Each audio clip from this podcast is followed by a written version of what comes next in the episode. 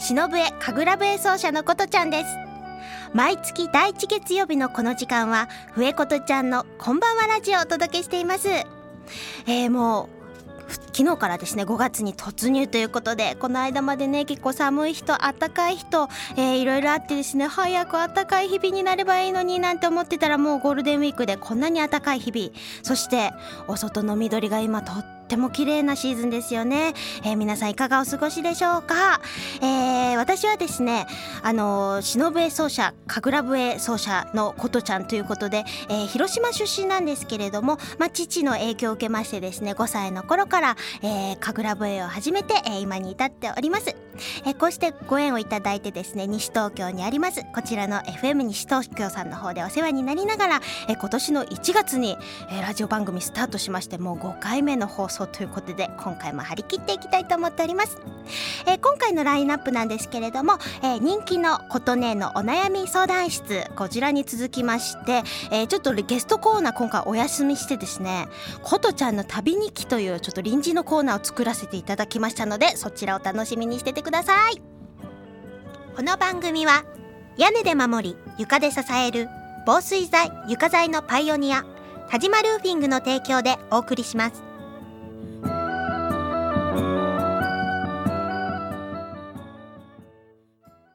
々の練習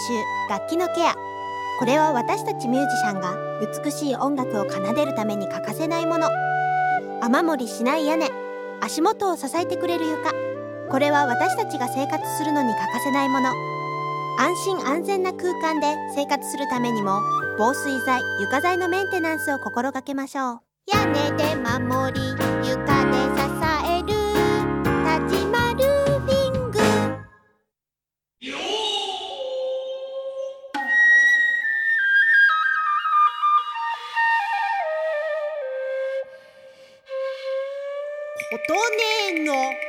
悩み相談室。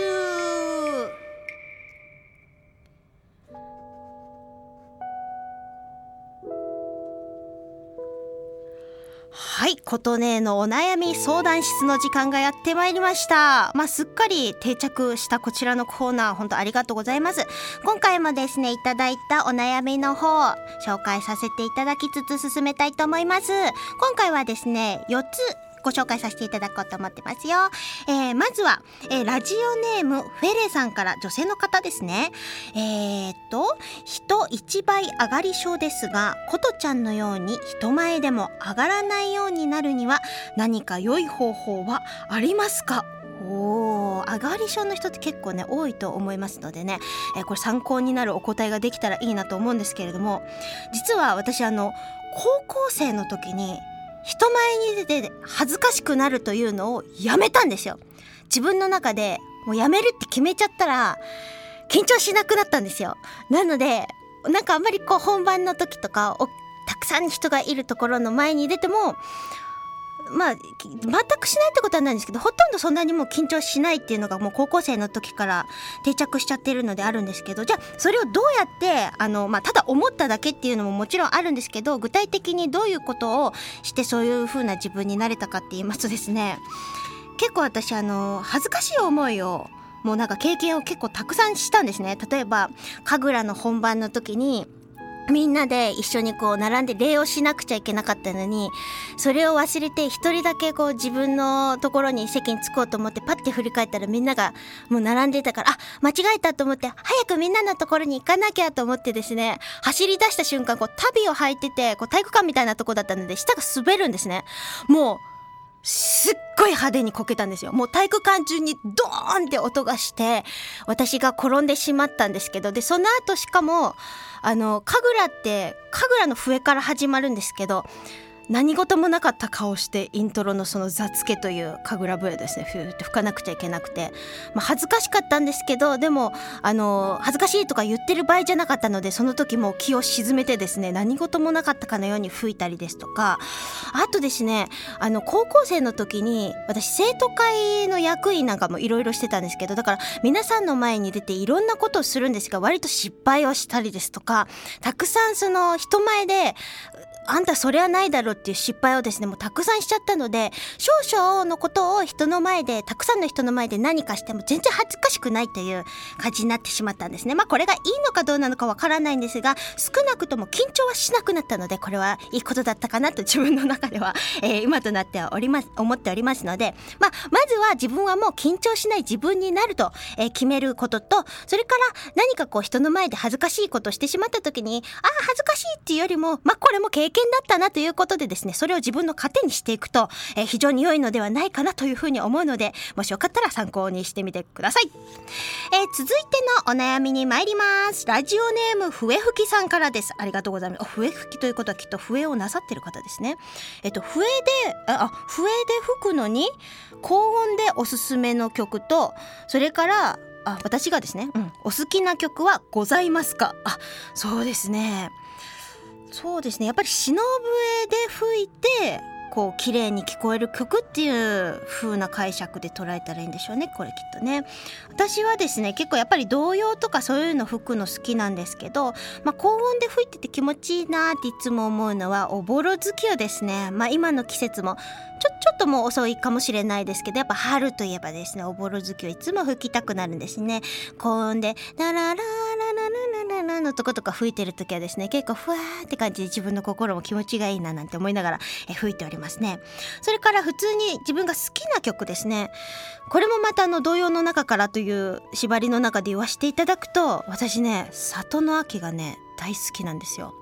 うなんかいろんな思い出が詰まってる曲でもあるんですが、まあ、メロディーが綺麗なのとやっぱりなんかその歌詞からこう感じるいろんなその時代の背景みたいなものも思うとこうなんか自分で吹きながらもなんかこうあやっぱりすごいいい曲だなってこうなんかじんわりしちゃうんですよね。あと結構あの沖縄の曲も好きなので自分でこうなんかふーっとなんか遊んで吹いたりする時なんか結構吹く時ありますね。沖縄の曲の中だったらあのわらび紙っていうねあの子守歌ですね。ありますがあれがすごい大好きですね、まあ、もしご参考になりましたらぜひあのラジオネーム冬木さんもぜひ吹いてみてくださいさて続いてのお悩み参りたいと思います。えー、ラジオネーム東京の阿波踊ラーさんからですね。阿波踊ら阿波踊りをされてる方かな？この方はね多分ね。はい、えー、今まで演奏された音楽のジャンルで印象に残っているものは何ですか？また挑戦したいジャンルは何ですか？おおそうですね。結構いろんな経験させていただいててるんですけどなんかこうエキサイティングですごい面白かったなって思うのはやっぱりなんかダンスと即興でコラボするっていうのは自分の中ですごい面白かったなっていうので印象づいててあのコンテンポラリーダンスとの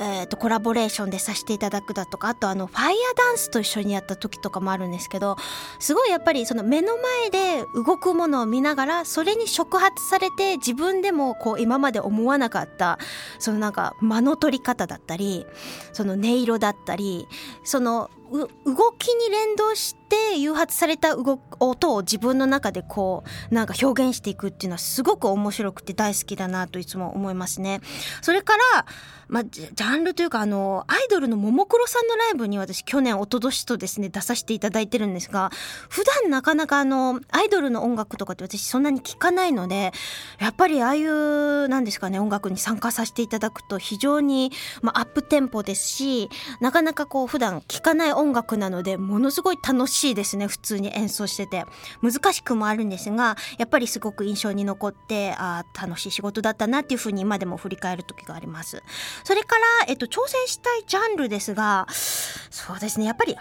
何？こんなん聞いたことないし、見たこともないみたいなものをやっぱ作りたいですよね。例えばもう自然のそういう現象とのコラボレーションとか、わかんないですけど、なんかオーロラとか雷だとか、なんだろう、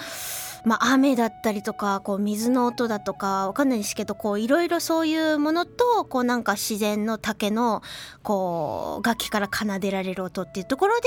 一緒にコラボとかっていうのもやってみたいですしあとですね私ね演歌好きなんですよ実は。あんまり人に言ってないんですけどすごい好きでもう演歌歌手のバックで服っていうのすごい憧れててで具体的に言うと坂本冬美さんが昔からものすごい好きなんですよ。だから坂本冬美さんのバックでこう演奏するっていうのはすごいやりたいです。はい。それから挑戦したいジャンル他にもいろいろあってあのデザインとかもすごいなんか最近興味があって好きなのでなんかこういろいろ勉強してみたいなとか思ってるしあと着物も大好きなのでいつかその着物の本とかっていうのをなんか自分なりにこうコーディネートだったりとかなんかこんな風に着たら楽しいよねっていう本もすごい出してみたいしまあいろいろ挑戦したいことは山のようにあるという感じでまあちょっとこのくらいにしたいと思います。ご質問ありがとうございます。なんかお悩み相談室というかなんか質問コーナーみたいになってますね。もはや。はいそれでは、えー、最後のお悩みですね。本日のね、えー、ラジオネーム夢見るゆめこさんからですね。ありがとうございます。えっとですね、何も心配事もないのですが、人を好きになれません。恋もできません。あまりに現実的に生きていて、それはそれで生きていけるのですが、何か足りない部分が大きくな、ん？なっていくように思います。恋は必要ですか？恋のお悩みだっていいですね。こういうの待ってましたよ。ありがとうございます。で、私はまずですね、この最初にあった人好きになれませんっていうところにちょっとこう、なんかピンときたんですね。やっぱり人を好きになれないっていう以前に多分自分を好きになるっていうことがね何でも大切だと思うんですよね。人のことどうこう言う前に自分のことをまずは認めたり自分が嫌だなとかこういうところが許せないんだとかって思うところも受け入れた上で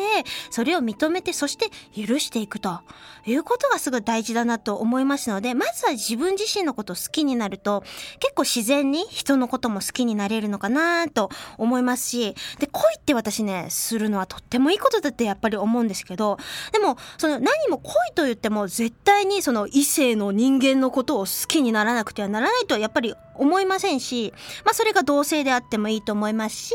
動物ですとか植物ですとかはたまた自分が今その取り組んでいる熱中することだったり、まあ、それもなんかこう没頭するという意味においてやっぱり恋をするっていうことにつながるんじゃないかなっていうふうに思うんですよね。なのでぜひぜひあの自分のこと大好きになってでそして周りにこんなにたくさん素敵な素敵なものがですね溢れてるんだなっていうことにですね、えー、どんどん気づいてでたくさんのものに恋をして生きていかれるようになりますとますます人生が開けていかれるのではないかというふうに思っております。今日のお悩み相談室はこの辺で終了です。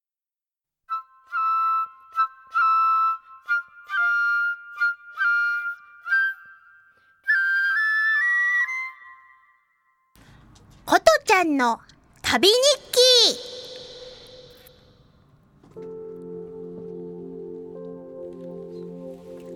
い今回臨時のコーナーとして登場したこのコーナーなんですけれどもあの実はですね先月4月9日から17日、えー、渋谷にあります文化村オーチャードで行われていたヤン・リンピンさんという中国の舞踊家の方のシャングリラという舞台があったんですが皆さんご存知でしょうか、えー、この方はですね日本でもすごく有名で大人気のダンサーさんなんですけれども中国にあります雲南省の少数民族まああの中国って少少数民族がたくさんあるんですけれども、えー、その中でも雲南省っていうところにですねかなりたくさん集まっているということででその中のパイ族、まあ、白い族と書いてパイ族っていうんですが、えー、そこの出身のダンサーさんなんですね。でも本当に美しい方でもスタイルもいいしものすごい美人だしで踊りも絶対誰ももう真似ができないようなもう本当に美しい舞をですね確立してもう本当に中国人で知らない人一人もいないっていうぐらい国宝級のダンサーですっごい有名な人なんですね。であんなにキレキレのダンスが踊れて本当に素晴らしいのにもうこれ言っていいのか分かんないですけどあの50代後半でもうすぐもう60歳になるのではないかなというような年齢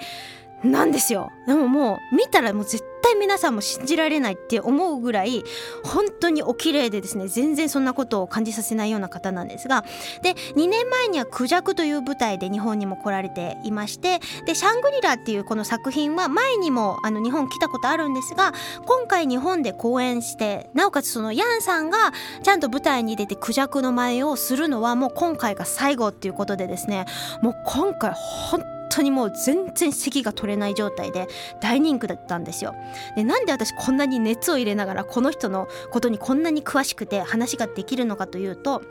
あの実はですねもうあれ何年前かな7年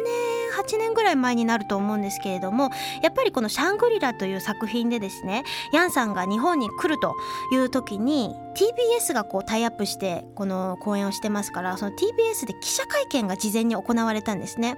でたまたま私の知り合いの方が「ことちゃんこういうのあるからちょっと一緒になんか行ってみる？連れてってあげるよ」なんて言われて何のことか私よく分かんないけどとりあえず行ってみたんですよ一緒に。そしたらすごい人が来たもんだということでも私びっくりしてその場でもうすっごい感動しちゃいまして。でそのまあいろいろ記者会見の中でそのシャングリラというこの作品についてですね雲南省にある少数民族のいろんな踊りですとか歌ですとかそういうものをきちんと舞台の上で見せれるような形で演出をしてやってる舞台なんですけれども、まあ、そういうものの説明があった後で、まあ、最後に記者会見まあ、なので記者がいっぱい来てるからじゃあ日本の記者の皆さん、えー、気になることがあったらどうぞ手を挙げて何かおっしゃってくださいっていうふうに言われたんですね。で日本人ってやっぱこういうところでですね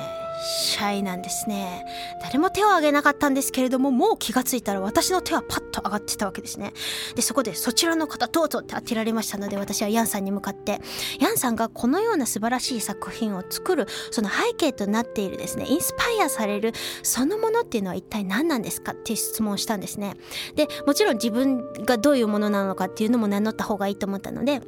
私は田舎のその神楽というものをやってまして、まあ、そういう竹でできた笛を吹いている奏者ですと。いうことも言った上で今の質問したらヤンさんがですね、まあ、雲南省の人たちは葉っぱだろうが枝だろうが何でもその笛にしちゃったり楽器にしちゃうっていうのでもう300種類以上ものそういう笛みたいな楽器にしてるものもありますしで何より自分自身が何からそのインスパイアされてこういう舞台作ってるか自分の原動力になってるかっていうのはやっぱり雲南省にある素晴らしい自然が私にそうさせるっていう風な話をものすごい時間をかけて丁寧に教えてくださって私それでまた感動して大好きになっちゃったんですね。それで、まあ、2年前クジャクの舞台で来られた時なんかもですね、まあ、これ裏ルートなんですけれどももうぜひヤンさんの手伝いがしたいということを懇願してですねあの文化村オーチャードでその行われた時に、えー、雲南省からいろんな雲南省のグッズを売りに来てる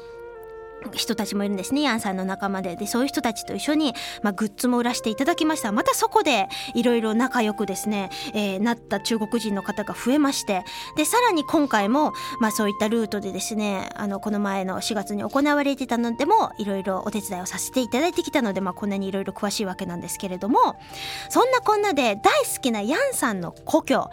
ここにやっぱり私雲南省に1回は行かなきゃっていうことでですねもうずっと何年も行きたかったんですね。で去年の11月にそれが叶ったんです。でこの前4月にその手伝ってきたことでやっぱりもうそれがブワーッと自分の中で楽しかった思いも出てきたので今回はですねまあ旅日記ということでその時のお話をちょっと詳しくさせていただきたいなというふうに思っております。まあ実は私これまでに北京には行ったことがあったんですけれども雲南省は初めての場所でしてあのこのなんでですね一人で行けたかっていうのもさっき話してたそのクジャクの舞台の時に、えー、クンミンというですねあ昆明って言いますね日本では中国名では、えー、って言うんですけれどもクンミンから来ていたヤンさんの弟分としてですね、まあ、舞台にもいろいろ関わっている芸術家のリーさんという人がおりましてこの方が本当に素晴らしい方でしてでリーさんは私にとってはまあお兄さんみたいな存在なんですね。で、中国ではお兄さんのことをククって言うんですね。で、リーさんのことをお兄さんだからリクって呼ぶんですね。私たちはもうリクって呼んでるんですけども、そのリクがですね、私がそのもうその組に行きたいよって言ったらですねあこと来るんだったら迎えてあげるよということで、えー、非常に温かく迎えてくれましてでこのリクが働いているのはどこかと言いますと、えー、少数民族の村というのがですねありましてこれ実はテーマパークなんですが25種類の雲南省にいるその少数民族の村をですね実際にあの作ってですねいろいろ回って見れるようになってるんですね。でこう日本の感覚で考えてるとまあ割とこじんまりとしたものがポンポンポンポンってこうあるものを想像される方が多分多いと思うんですけども全然違ってて例えばリクの村はあのラフ族っていうところの村なんですがラフ族の村っていうのはもうそれだけですごい広さがあってもう目の前にはものすごい広い池があの広がってますしで次の村に行くまでにやっぱ道をとことことことこずっと歩いていってまた見えてくるみたいなノリなのでそれが二十何個もですね一つの場所にあるっていうことがどのくらい大きい場所かっていうのがやっぱり想像がちょっとできるかできないか分かんないですけどとにかく大きい場所なんですよ。でそこの、えー、少数族村のラフ族の村にいさせてもらってですね。まあ陸のギャラリーもあればアトリエもあるわけでそこでいろいろ過ごさせてもらって最初に行った日は陸の仲間でありますいろんなミュージシャンですとか、まあ、やっぱりそういうなんですかね芸術家の方たちがたくさん私を囲むために集まってくださってもうみんなでですねいろいろお酒を飲んだりとかご飯を食べたりとかしながらわーわーわーわー言ってそしてみんなで一緒に演奏して楽しんで、まあ、しばらくそういう風にしてちょっと楽しんだ後はですねあのえっと、リーちゃんといってこれ日本語ではレイコーって書くんですけれどもリーちゃんという場所にですね夜行列車でもう行ったんですね。でここは、まあ、クンミンから夜行列車で行くぐらいなのでちょっとまた場所としては遠いくて、まあ、車では8時間ちょっとぐらいかかるような感じですかね、えー、そんな場所なんですけれども、えー、こちらも、えー、行きはえー、お兄ちゃんですとか、あとお兄ちゃんの友達も手伝ってくれて、えー、行ったわけなんですけれども、向こうに着いてからはもう一人でですね、過ごしてたんですね。で、ホテルに泊まったりするのも、もし一人で行ってたらもちろん大変なわけなんですけれども、私のその日本にいる可愛い中国人の妹ですね。妹のことはメイメイって言うんですけれども、可愛いメイメイがいまして、そのメイメイのお友達が、そ、このホテルで働いてたので、そのホテルにステイさせてもらったら、まあなんとそこのホテルがですね、できて1ヶ月の非常に美しく新しくとても素敵な、えホテルでしてもう私を駅に迎えに来てるくれるところから始まって非常に手厚くですねいろいろなお世話をしてくれて本当に楽しかったんですね。であのまずホテルについて、で、とりあえずその日はまあなんか周りを散策してみようと思って私が出かけようとしたらホテルのですね、非常に親切な青年が、いや、行かれるんでしたら僕も一緒についてきますよっていうのでいろいろ案内をしてくれて、で、歩いてましたら、あの、だんだんですね、なんか、あのー向こうから話しかけてくる女の子がいて、すごい日本語がうまいんですね。で、その日本語が上手な女の子たちと話してたら、私たちも一緒になんか旅をしたいわ、なんて感じになってきて、こう一緒に歩いてて。で、そのうちにこう、アメリカ人の男の人がですね、ギター弾きながらそこで弾き語りみたいなのしてたから、話してたらまた仲良くなっちゃって。で、出た時は二人で出たのに、もうなんかホテルに帰ってきた時には5人で一緒に帰ってきてて、じゃあ私もうみんなにプレゼントで笛吹くねって言って、そこでまたこうみんなで団らんをしていたら、そしたら向こうの席にいたですね、なんかちょっといかついおじさんのグループがいて、お前ちょっとこっち来いみたいな感じになって呼ばれてですね、そこの席に行ったら、今日もしあれだったら一緒にバーに行って、一緒に飲もうじゃないかっつって、そしたらホテルのですね、親切にしてくれてるその仲間たちが、じゃあみんなで一緒に行こうっていう話になって、その晩はですね、みんなで一緒にそのバーというかもうなんかクラブみたいなすごい大きい面白い場所なんですけど、連れてってもらって、そしたら、それ連れてってもらった先で、お前今日ここで演奏すれば全部タダにしてやるよって言われて、え、でも私、笛をこんな賑やかなところで一人で吹くなんてかなり静かになるけどいいんですかって聞いたら、いいよいいよなんて言うからですね、本当にその、ズッチーズッチーみたいな音楽がこう鳴り響いたところでですね、一人でですねシーンとする中笛吹いたんですけどもうみんなも唖然としてですねでなんかすごい拍手もいただいちゃって結局なんかすごい盛り上がりましてですね非常にいい経験をした上にまああの飲食代全てタダになったという 形でですね楽しく過ごさせていただいてあもっと話したいことがいっぱいありますのにもうこんな時間になってしまっておりますが、まあ、こんな風にしてですねいろいろいろいろ楽しく過ごしてきたわけなんですね。でりーちゃんでも本当に素敵なあの芸術家とたくくさんあって、あ、この話もしたいんですけど、もう時間がなくなってきましたので、次で、えー、曲の紹介に入らさせていただきたいと思います。で、先ほど話していたリックがですね、とっても気に入ってくれている曲で、あの、なんかいつもですね、鼻歌で歌ったりとかしてくれるんですね。えー、私の1枚目のアルバム、竜の目覚めの中から、国海です。お聴きください。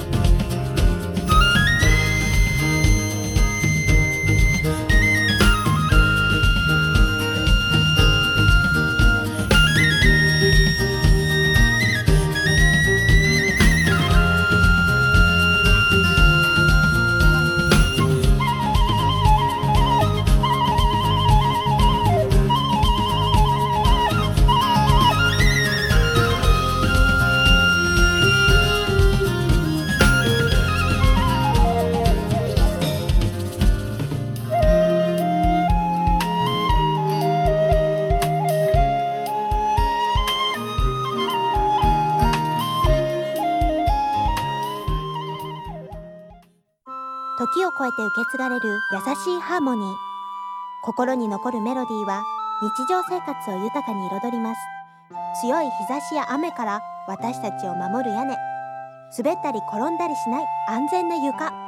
何気ない毎日を確かに見守る防水剤床材は安心安全な暮らしを守り支えてくれます。屋根で守り床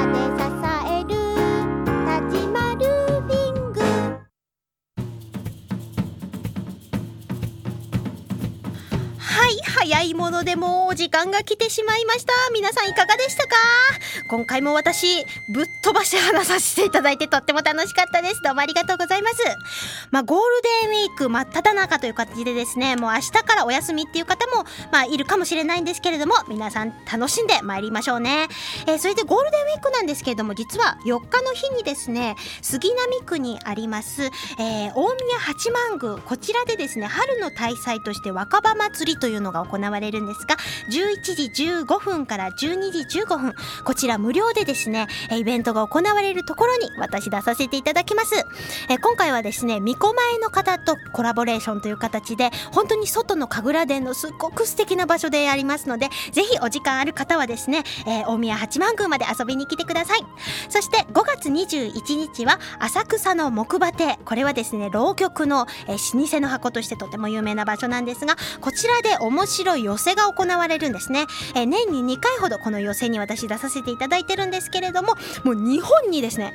こんな芸能が本当にあったのっていうような目から鱗というかかなり衝撃を受ける内容となっておりますこの寄せ、えー音楽の面白芸人がずらりと出てきます。本当にすごい先輩たちが出てきますのでぜひこれ遊びに来てください、えー時間は1時半から夕方までの時間ですね、えーそして前売りのチケットが2000円。当日券が2500円で、えー私のホームページの方からですね前売り券頼めるようになっておりますのでぜひ、えーご注文の方お願いいたします。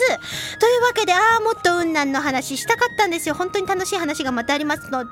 えーこれはまた、えー何かの機会にぜひお話できたらなというふうに思っております。皆さんでは5月も楽しく過ごしてまいりましょう。お相手は忍笛神楽笛奏者のことでした。ありがとうございました。この番組は屋根で守り床で支える防水材床材のパイオニア田島ルーフィングの提供でお送りしました。